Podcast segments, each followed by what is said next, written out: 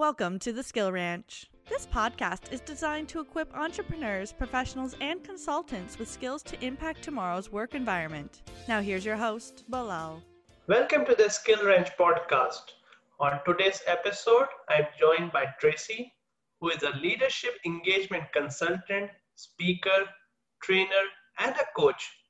She is the creator and author of the Relationship Leadership Philosophy she has worked with organizations to refine strategies on diversity and inclusion and leadership development to improve management effectiveness, change, transition, employee engagement, interpersonal communication styles, and customer relationship management skills.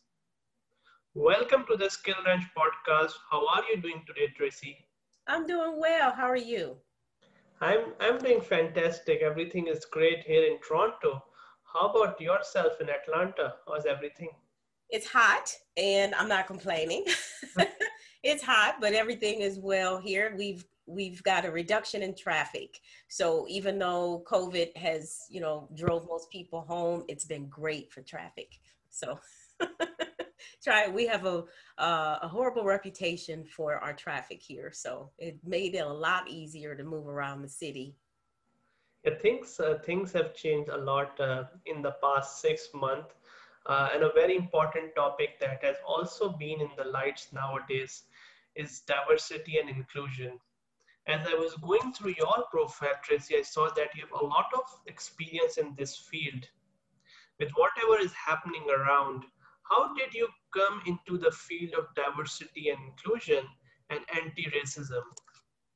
Well, you know, to me, as we think about everything that has happened with the Black Lives Matter movement and things being caught on tape now, on camera, um, I say tape, that's old school. but as things are being recorded, where this is something that's been going on that for uh, us in the African American community, it's not new to us, it's that everybody else is now seeing it. And so, because of the heightened awareness of everything that's happening the systemic uh, suppression and oppression the murders of all of you know george floyd and breonna taylor and the countless others we're seeing it now pushed in our faces and everybody else is now aware of it and because of that it's created this conversation in the workplace that to me centers around relationships. And I've been talking to organizations and training and speaking and coaching on relationships for many, many years.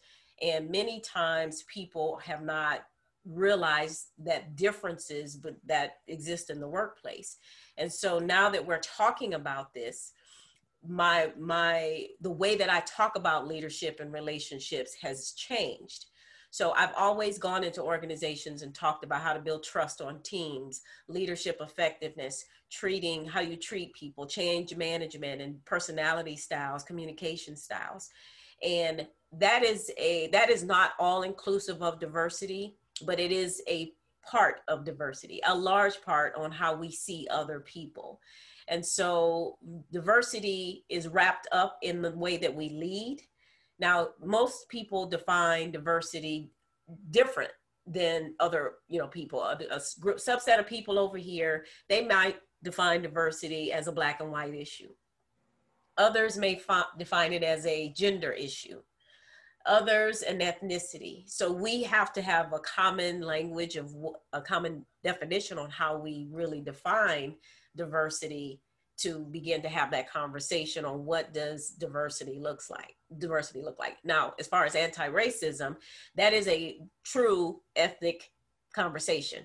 If i'm a black person and i'm being looked over for promotions i'm being looked over for um, uh, or looked down upon or inferior in some way by, by another subset or group of people, then that is racism that is racism because the playing field is not equal and it's not uh, equitable distribution of, of, of, of, of resources, talent, and anything that concerns Black people where we are not when I say we, I include myself in that because I am a black woman, obviously, as you can see.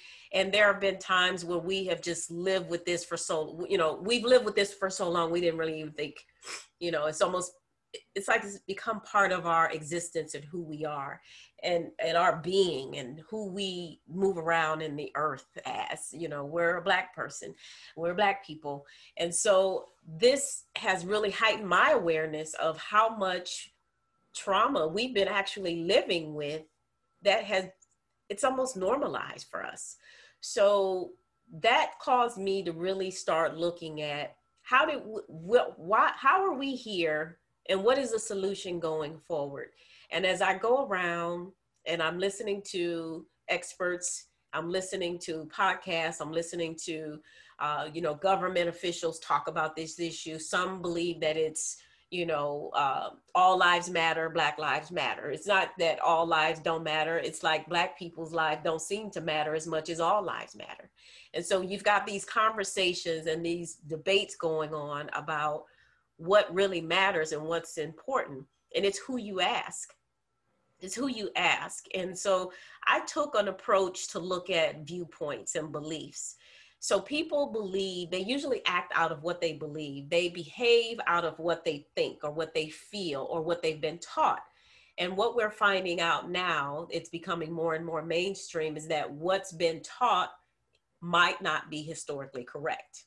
So, our culture, our history, and I'm speaking specifically of the African American experience, it's been written out of a lot of the um, college level courses, the um, schools, the elementary schools, our stories, re- other than Black History Month, we get a month to talk about Black people. And it's usually the same group of Black people that we talk about Harriet Tubman and, you know, freeing the slaves. But there's so much more that African Americans have contributed to society and to our to the culture uh, to the american culture and it goes um, it's like flies under the radar.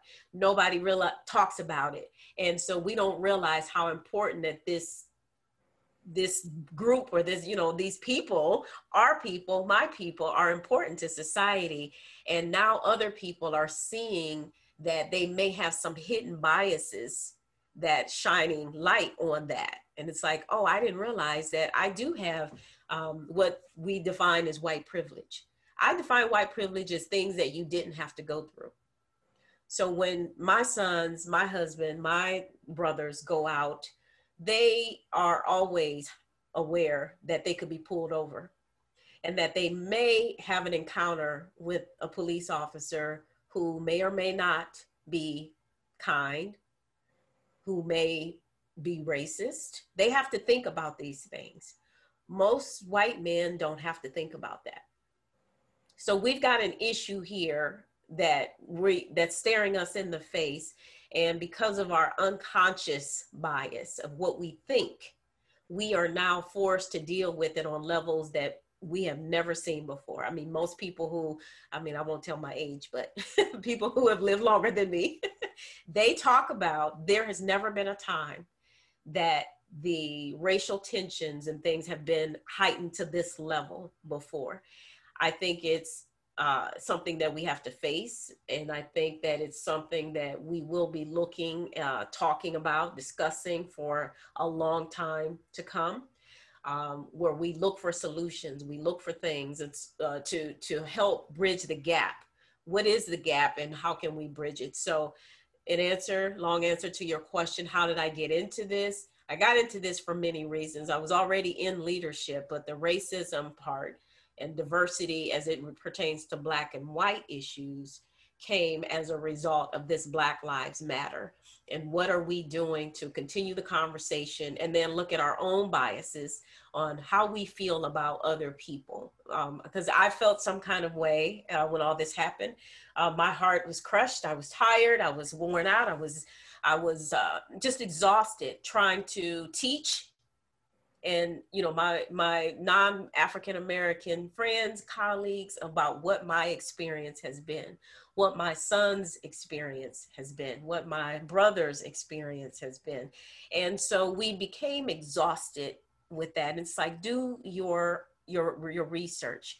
And then what's happened is that the white community uh, was starting to be attacked by the black community because it's like you know do your work. And now it's like all this trauma is coming up. All of these things these issues are coming up from the past.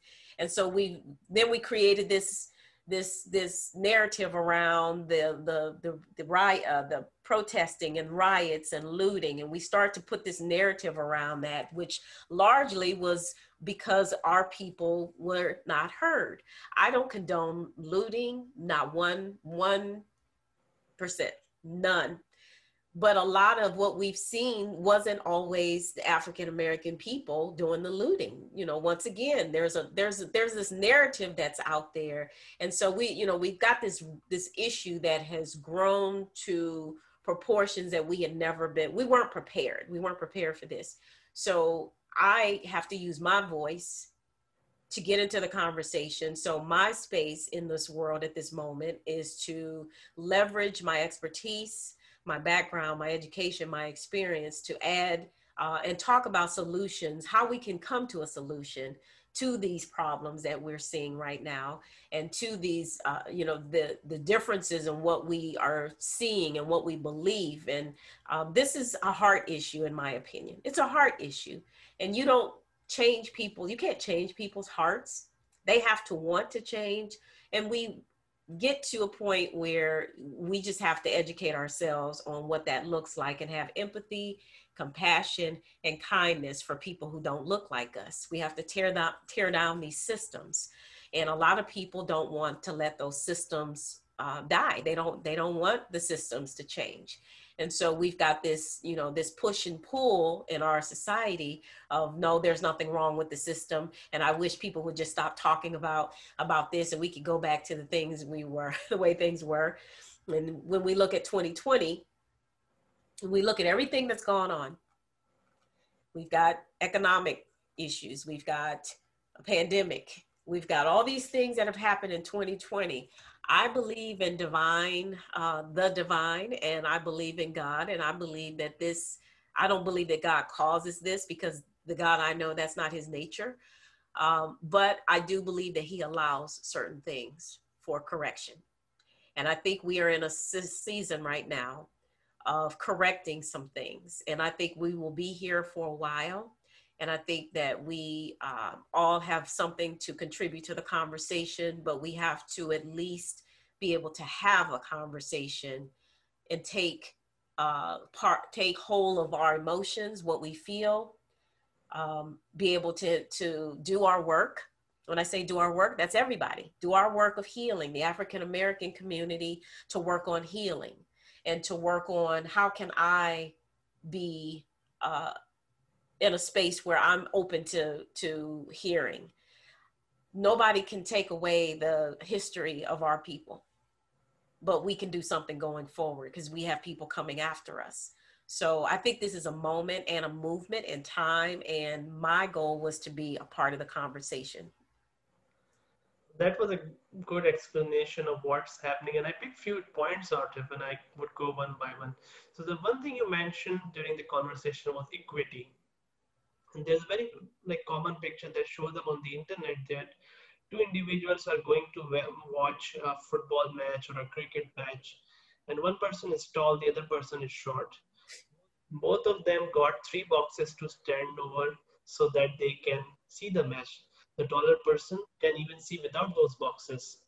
And that person with three boxes was unable to reach that uh, that railing over which he can watch it out so, but if it would have been diverse, it would have been kind of a situation where everyone is welcomed and given a chance to equally participate, then the boxes would not be 3 3, it would be like 5 1, so that both of them can watch the match at the same time.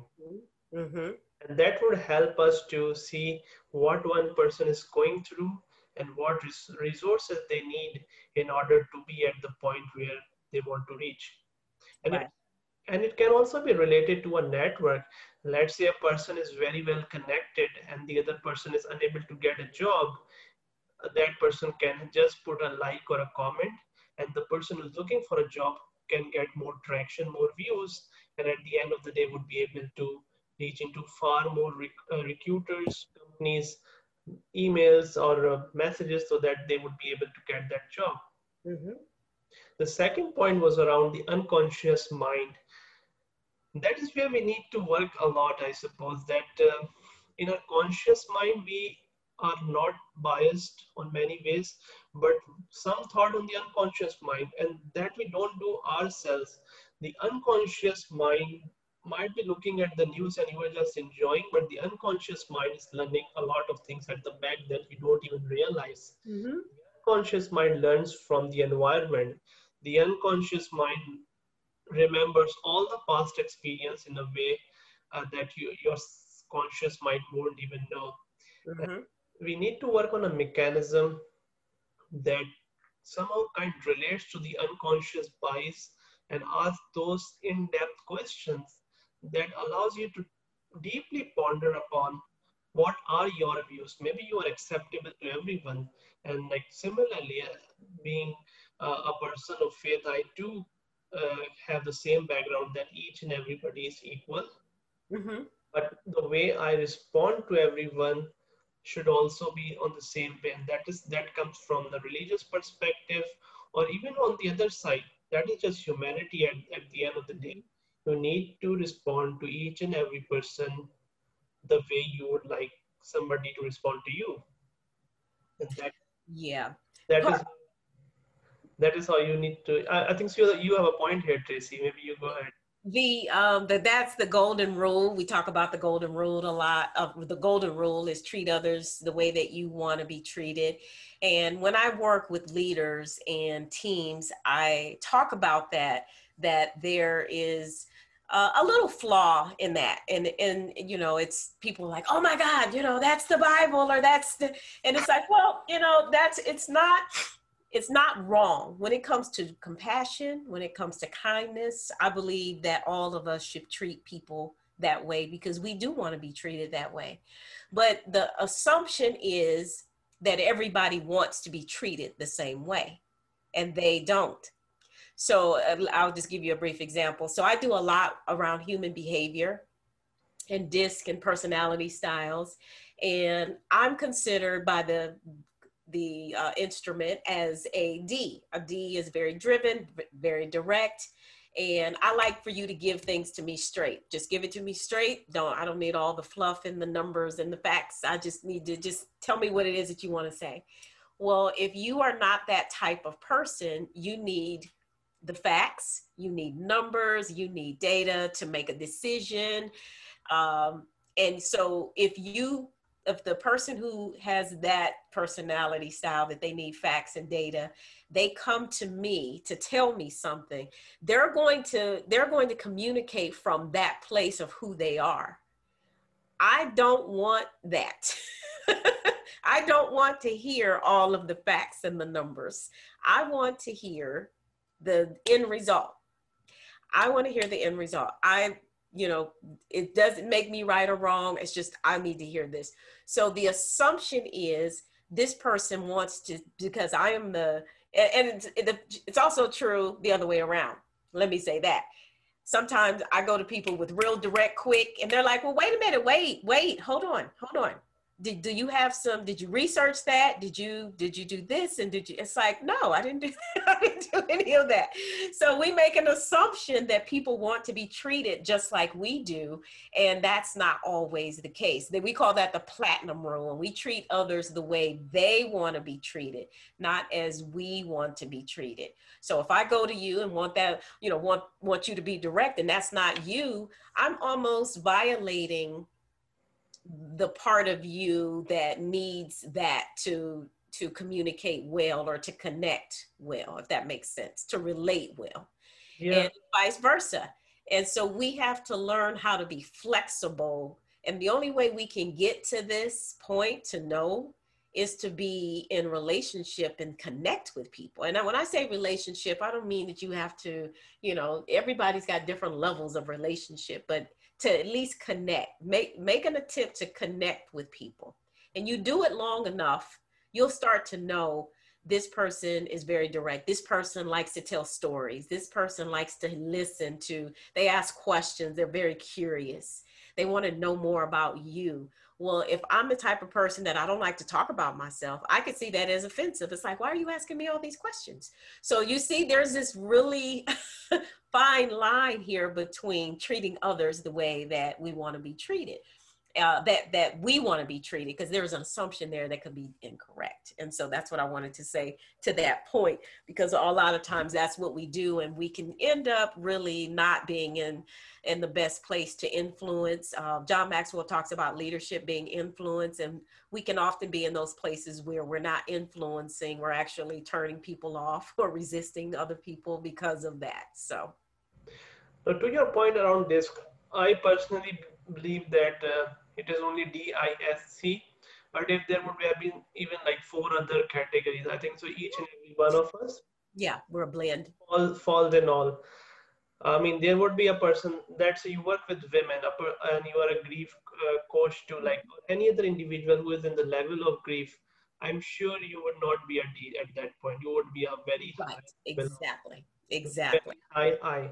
So to the point, how we would like to treat uh, I mean, if we are doing business and this is a business discussion that's going on, all of the people within the room would like to be like a D focused on doing business, a C that shows them the facts, whether this business is viable or not.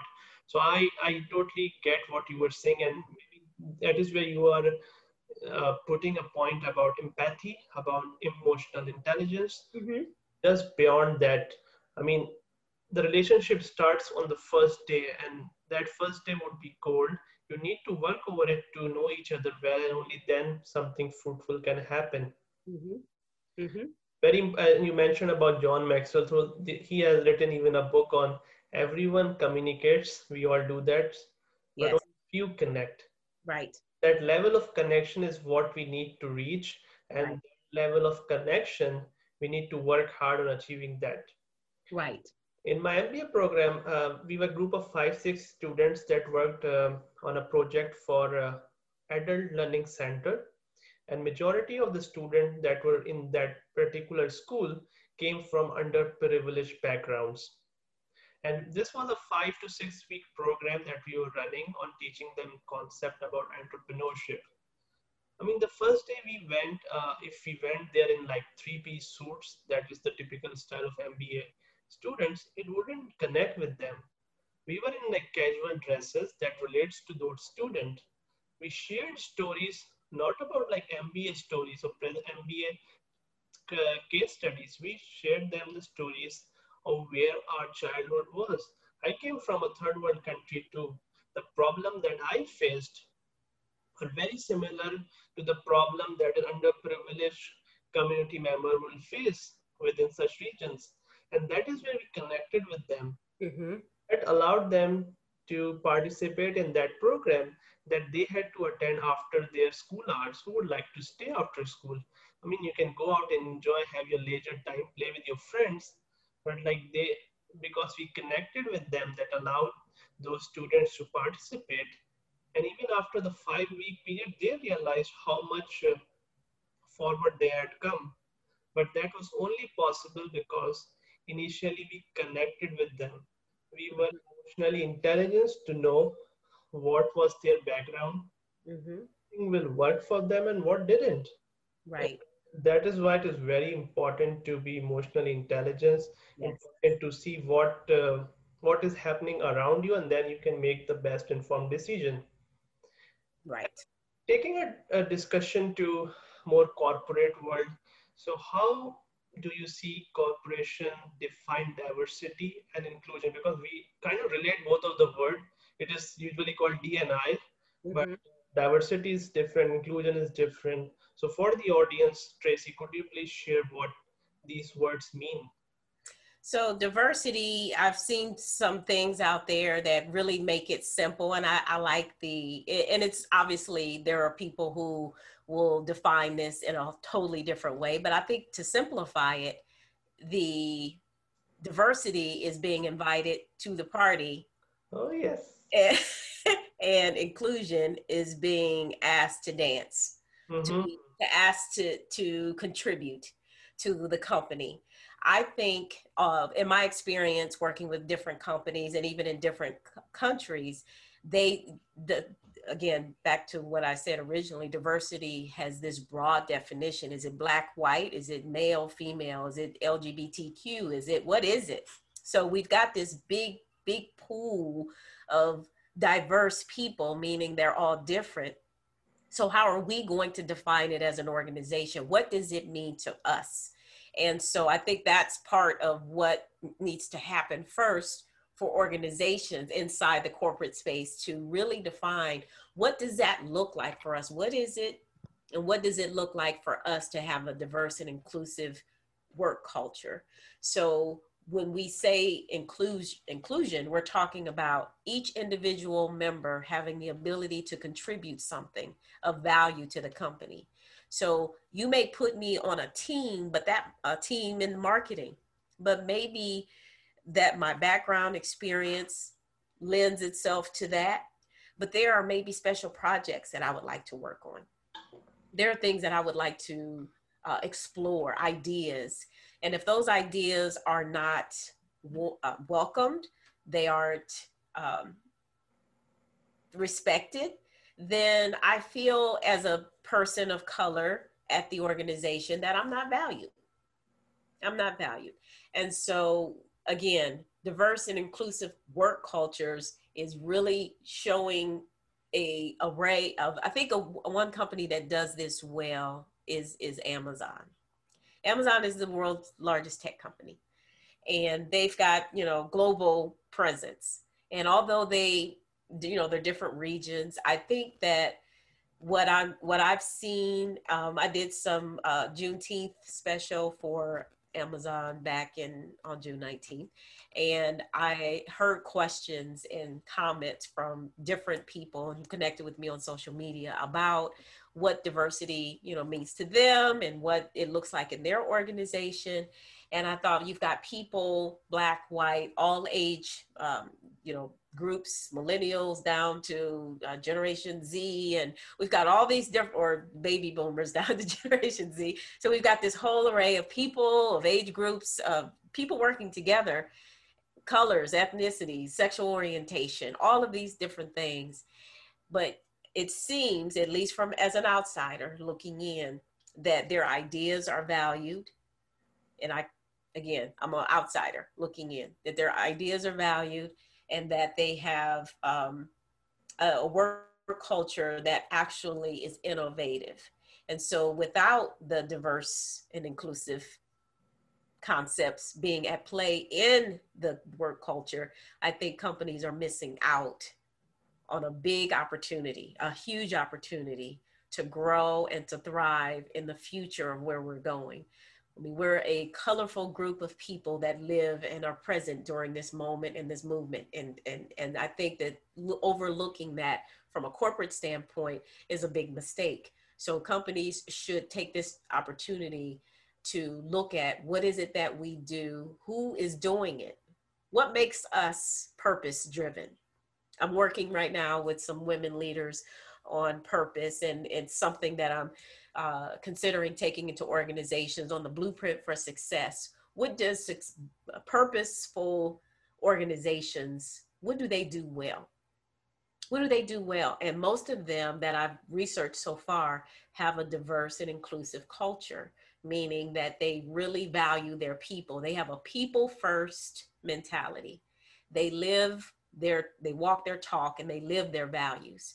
So these are established they're not just plaques on a wall somewhere in the office. Well, now everybody's remote, so they're not just posted on the company's website on the intranet. They are actually lived out from the top down, managers down to janitors. Everybody is living these values. That is being purpose driven. And so, for companies right now to um, to create diverse work cultures, they will have to first start with what do we define diversity and inclusion as? So the definition I gave was a very broad one, but what does that look like in our organization?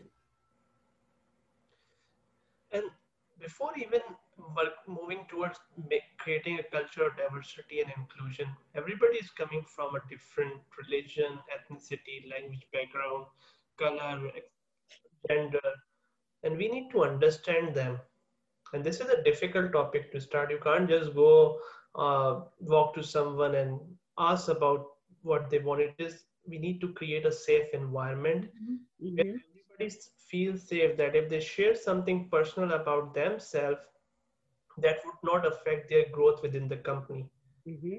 how do we go about creating a safe environment that will welcome different opinions and how, how can we just create that in a small organization? And once that organization has become significantly bigger how can we create them in individual department to ensure it is expre- uh, expanded over the whole company?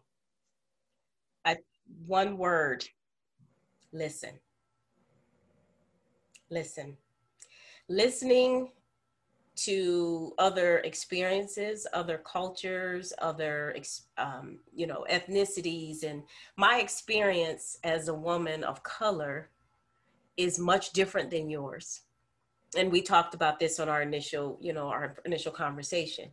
So for me to understand you and try to i just wrote a post about this today on linkedin it's so interesting that you're asking me about this that in order for me to understand you I need to connect with you. So I, I think about it as a hat. So I have on my hat and you have on your hat. And so everything that I think under my hat, my, you know, my head, every, every thought that I have is from my perspective. It's, it's from my hat. And so for me to understand yours, I need to take off my hat and I need to get inside your head almost. I need to get inside your brain to see how you think. And and so i need to be curious. So how is it and i need you need to feel safe with me answering those questions. So if i have become curious and ask you those questions after i've listened and maybe communicate back communicated back to you what i heard you say you have to have a level of safety with me in order to respond so I talk a lot about psychological safety. And uh, in my grief recovery groups that I run, one of the commitments that we make, we make three commitments to each other every every time we meet. And one of those commitments is uh, we are respecting the uniqueness and individuality of each person. So what that looks like if my dog died and your mother died, that is not something to start comparing because your grief with your dog is 100% or my dog and your mother is a hundred your grief is 100% for you. So our grief is 100% we don't put judgments on well you're just talking about a dog. I mean you can replace a dog. You can't replace a person. That's judgment and that's comparison. And we are we are minimizing the emotional impact that this event has had on someone else we cannot connect with people and think we'll have influence with them if we take that approach. So, part of this conversation and creating safety is learning how to listen. And you listen with your heart as well as your ears. Because when you are listening, I am filtering everything you say through my heart and my mind. Most of the time, it's your mind first. But when you start to seek first to understand rather than to be understood, which is one of Stephen Covey's seven habits, you begin to take off your hat and put get on the other uh, per, put the other person's hat on and get into their space to understand how they think, what they believe. Only then can I start to really make a connection to understand them because when we feel understood, we feel safe that is a very powerful point that you made. I will come back to this one with a different view towards the end, but here the point that you're making that once we start judging, mm-hmm. then we are understanding somebody else's perspective according to our views rather than the nature, the experience, the background, the feeling, the emotion the other person is coming from. Mm-hmm we don't understand that if we start judging those things. Mm-hmm. That is where you have to listen extremely deeply uh, with keeping your mind totally focused on the individual, and only then you can. Our biases get in the way of listening a lot too. Yeah. We're not hearing what's being said. We hear what we think is being said. Yep, yep. Mm-hmm. That was the first step to create a safe environment where individuals feel psychologically safe. Mm-hmm. The next step that we can do is to make the organizations diversified and have an inclusive culture. What would be your thoughts around that? How can we create an organization that is considered to be diverse, like a diversity and inclusion organization? And especially our team. Like uh, I did inform my colleague Trent that I'd be uh, doing a recording today on diversity and inclusion, and he said that we would like to also know how a company that has recently started, that is two to three years old, can continue the diversity and inclusive culture that we have today and move it forward even when we have 50, 100, 500 employees and even grow further. How can we ensure to have it and to ensure that we keep it going through once we are even bigger? Great question. That's an excellent question. And I'm getting asked that question quite a bit. So first out, you know, the first step was defining diversity. What does that look like for us? And then committing to what a common language would be around diversity. So if we want to create a diverse and inclusive culture, what does that look like? Are we talking about black, white, if different ethnicities? Are we talk? What are we talking about? And then what do we value? So the same thing, same things that corporations are doing now, but there's another level of that, and that's behavior. How do we attract? I know this is a big question that a lot of companies are asking. How do we attract and recruit and retain a diverse workforce? Well, you have to create that and people will come who want to be involved in a diverse workforce.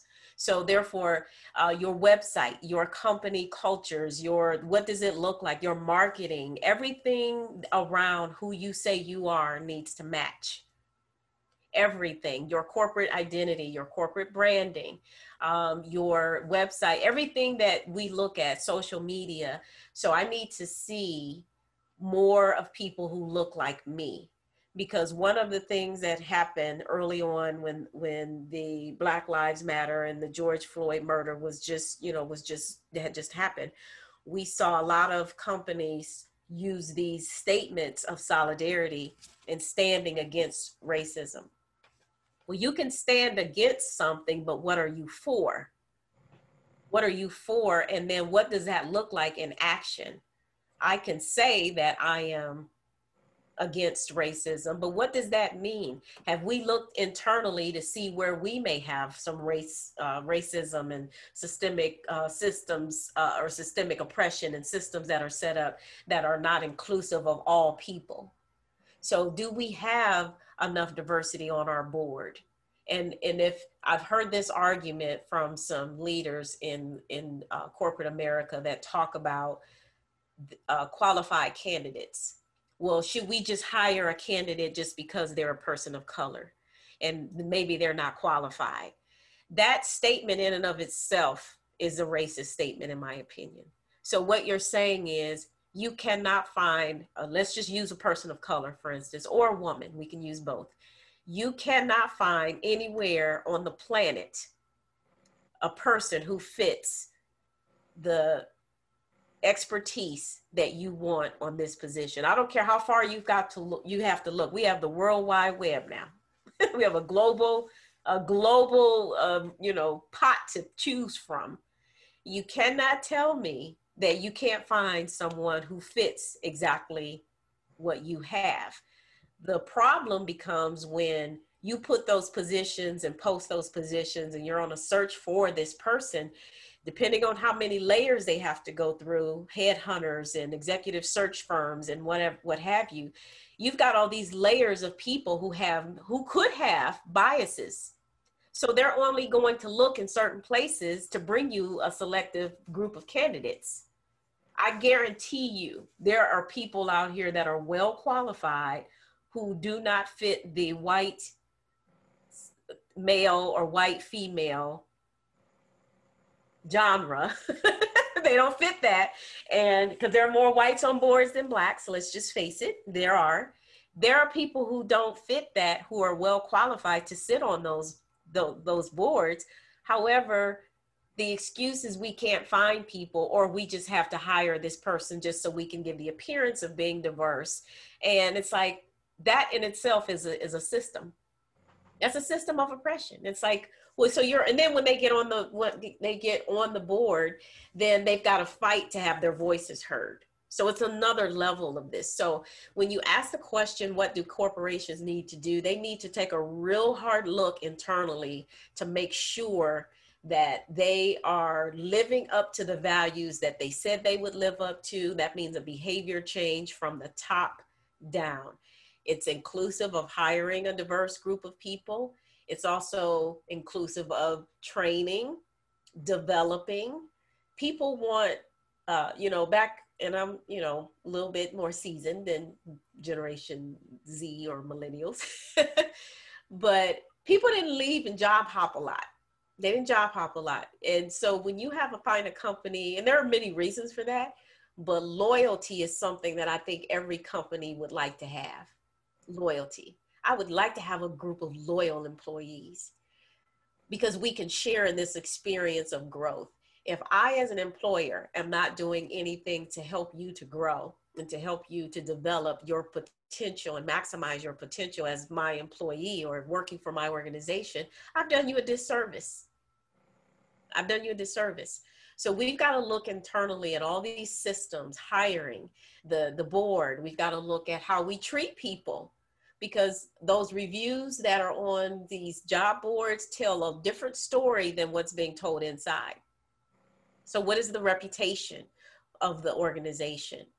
what are what are people saying about us? And you know we can't just dismiss all of the low low uh, stars you know if you got five star ratings and one star you can't just dismiss the one stars disgruntled employees. And we can't just do that. We've got to listen to what's being said. Again listen listen this is not the time to resist everything it's a time to listen maybe bring those people you know back to a table and say hey what could we be doing better what could we do that would uh, what could we do that would be, make the workforce or the workplace more diverse or more inclusive? What did we miss? What, what are we missing or what did we miss? What can we do better? What would you like to see? What would make you feel more of, um, uh, as a team player here, what would make you feel like you belong? And that's a big human emotional need is the need for belonging. Because wherever you feel like you fit, you're loyal to that. So we want loyalty and we want to train and develop people to bring their best, but not just bring their best at this level to help them grow and reach their full potential. We've got to look at all of these things to be able to say that we are a diverse and inclusive culture and that we welcome all people and that we do not discriminate. We don't have a system. The system is fair. The system is equitable for each and every person no matter what your um, you know you do have to bring a certain level of expertise. If something requires you to have a four-year degree or you know advanced degree you have to have that. You have to have it. But in order for us to to play fair we've got to look at these internal systems and say what can we do internally because what people hear what companies say they're going to make changes what your employees hear and what they see may be a lot different than what you said in the media. And it only takes a couple tweets, a couple pl- blog posts to really tell a story that's not being shared, which can definitely be damaging to a company's corporate reputation. Here, I would like to share like about the John Maxwell team, where both of us are connected, and like our motto, our statement is "People of value." mm-hmm. value to others. I mean, I would share examples of JMT Hug. I know many individuals attended the uh, conference this time virtually, so I won't kind of tell how it is. But if you just analyze that hug, it is safe, it is ethical, so the both the person don't feel uncomfortable around it. Mm-hmm. Kind of culture. Then like our our team has probably all the religions there, and we talk openly about what we believe and we share example. Maybe sometimes if you're sitting on a round table with JMTers, you might find more example coming from the religious world. or, or whatever belief somebody has compared to the leaders of today. Mm-hmm. Having that kind of a culture where you can share whatever views you can to add value and those would be respected. I mean that that is why like why John Maxwell team is doing what what it has been doing compared to the other organizations who are in the same same playing field. And to sum up your conversation, just this part of the conversation we had, loyalty comes from being valued. Mm-hmm.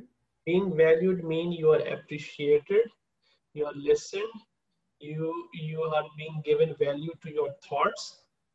Your thoughts are being discussed, action are being taken, and at the end of the day, you are contributing towards the growth of the company, and that is being uh, well received, and you are getting promotion based upon it, uh, upon them, getting appreciation on them, and that makes you a, a loyal employer.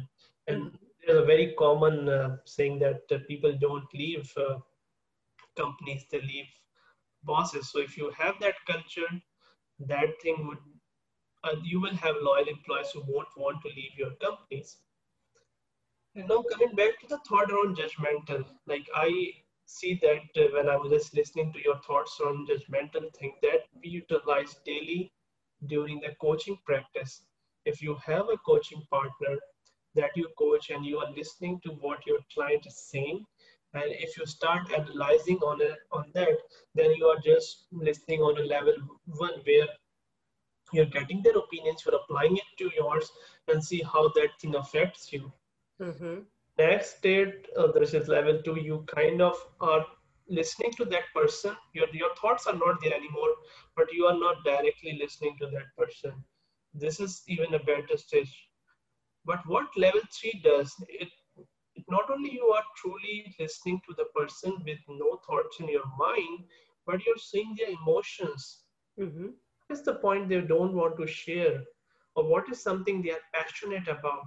What is something that they would like to hide?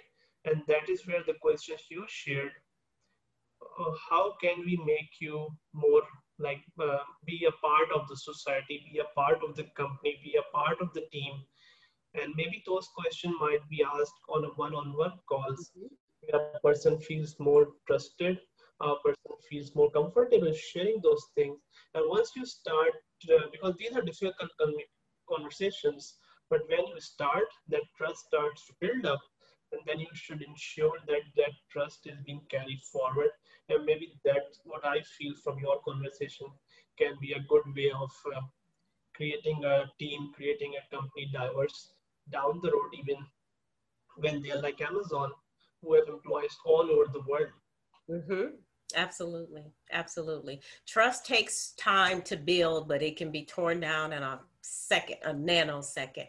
And trust trust comes from trustworthy behaviors. Talking and walking have to match. You can't say you're going to do something and then don't do it. Uh, or you if you can't do it, communicate that. You can't pretend like you care when you really don't care. You know, John Maxwell always says people, I don't know if it's him, I don't know who originally, uh, I think it was Maya Angelou that says people, I don't know who it was, but the quote is people don't care how much you know. Um, they care, they, they want to know how much you care. Yeah. Um, or they, you know, people won't ever remember what you said, but they will definitely remember how you made them feel. I think that was Maya Angelou. So part of our connecting with people is caring for them, caring about what's happening in their world, caring about their, you know, we don't get into a lot of personal things sometimes at work, or we have like, you know, some boundaries or parameters about how much we share. But if I know that you have a, a son or a daughter, um, I, I, I'm going to ask about that when I used to be in sales many years ago, I used to uh, sell uh, radio advertising and uh, media uh, sponsorships and things like that. And when I would go out to a prospect's office, I would always look around their environment and I would look for, I'd scan the room for pictures or anything that would help me to connect with them. Because many times up to up until this point, other than doing internet research, I couldn't really get a, a handle on how important what's important to this person but when you they're in their personal space you can see many times what's important to them so if i saw a picture of their teenage daughter uh, her cheerleading picture i would ask about that. It's like is that your daughter? And they would say yeah the the whole mood would just change. Like yeah that's my daughter. It's like oh wow she cheers for blah blah blah. How how old is she? And is she graduating and they just light up and people feel like you are really concerned and you're curious about my life.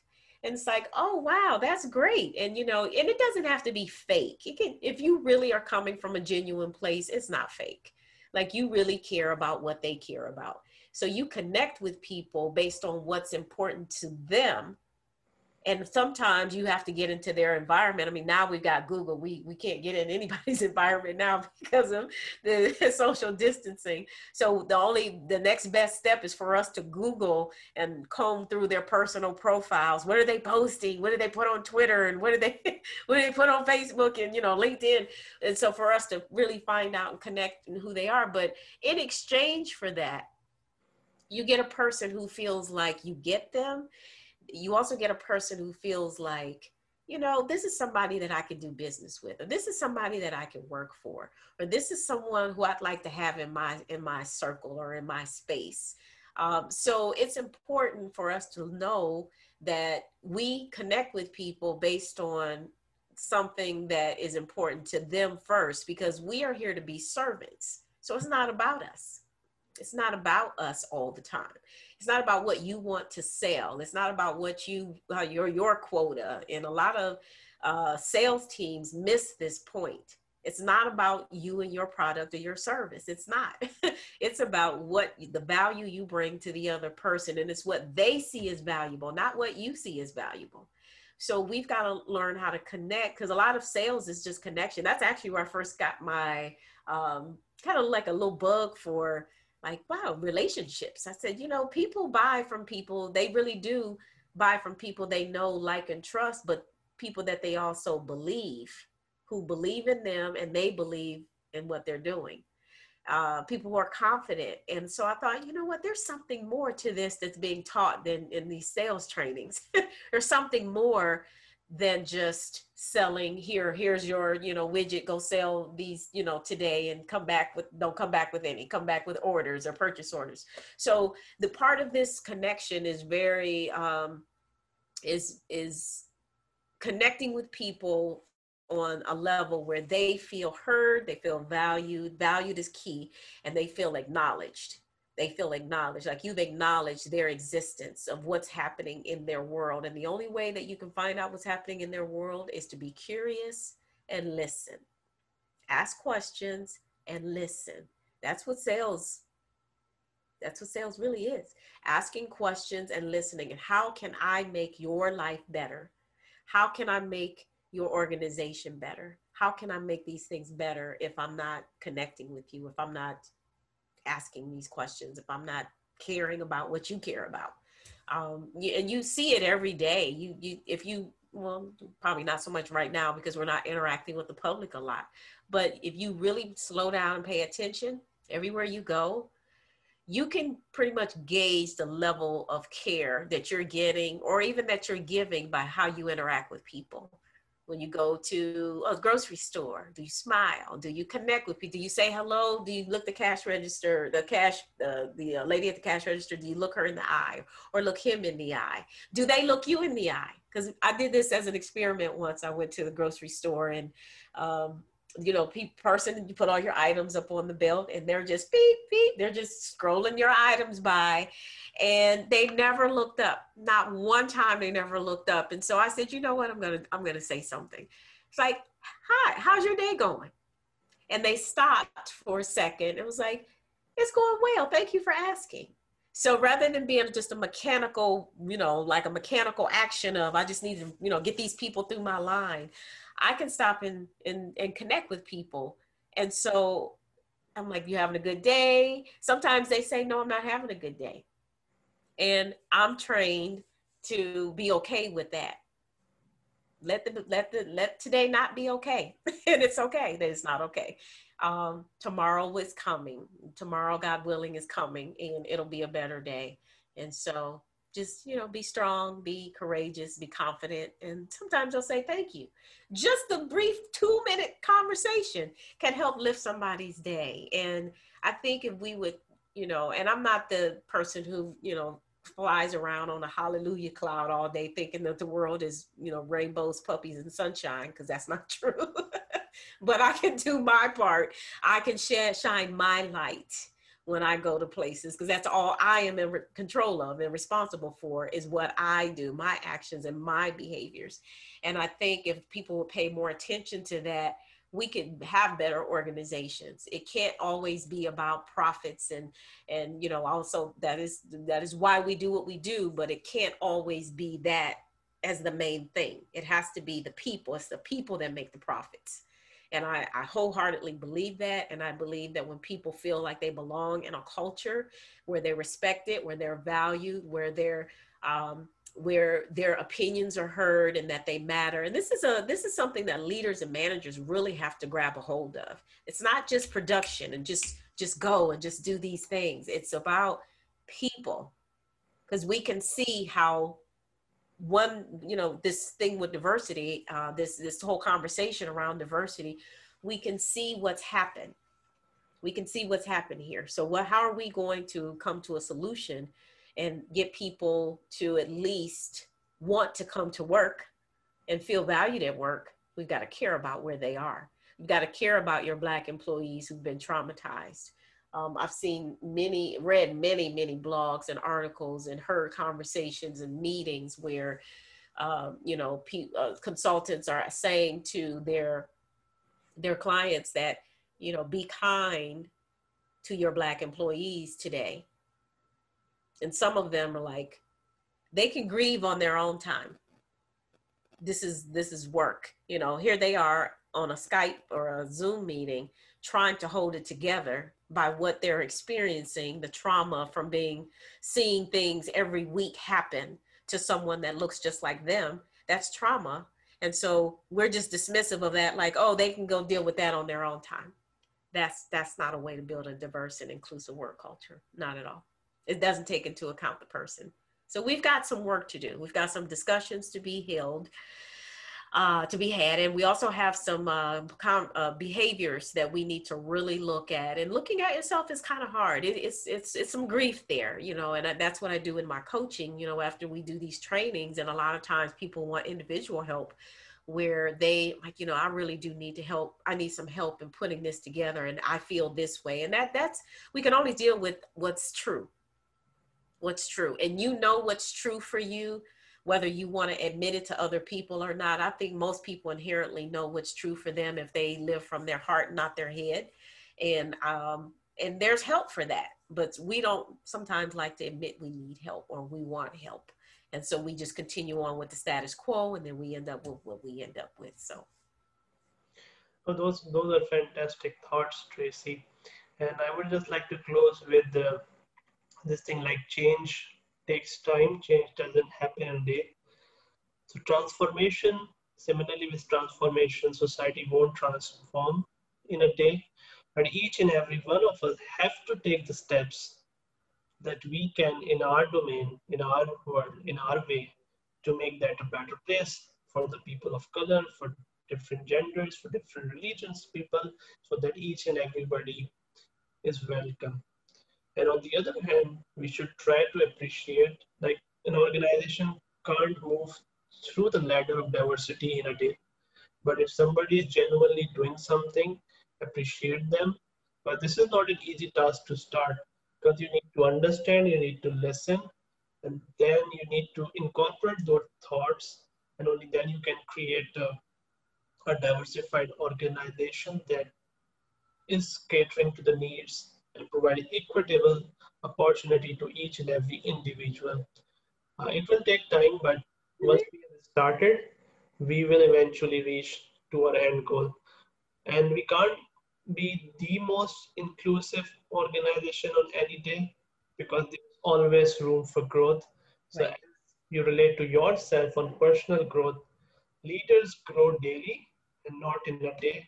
So this is something we should strive as organizations to work on it bit by bit so that six months down the road, a year down the road, we are far ahead from where we are today.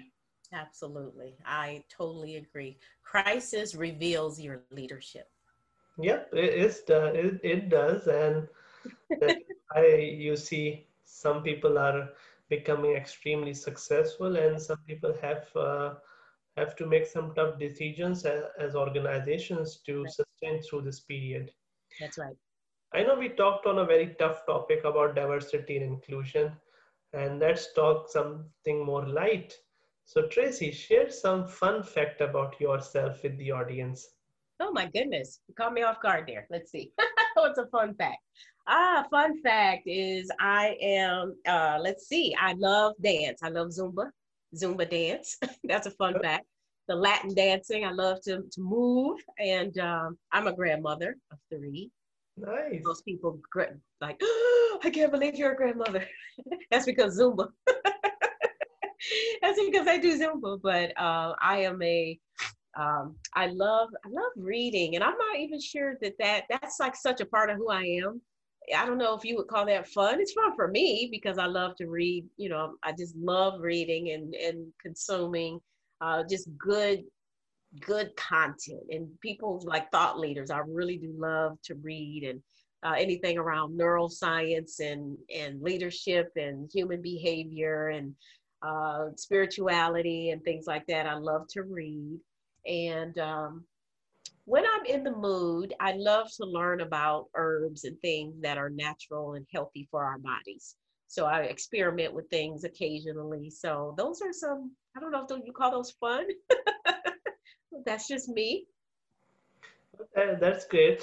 Thanks for sharing those thoughts, Tracy. And once again, uh, on behalf of the Skill Ranch, I would really appreciate that you came here and you talked about a very important topic and share your wonderful insights around it. Absolutely. Well, thank you for having me. It was pleasure talking to you, Tracy. Have a great day. Bye for now. Bye bye. So thank you everyone and I'm looking forward to having you all on the next episode of Skill Ranch podcast.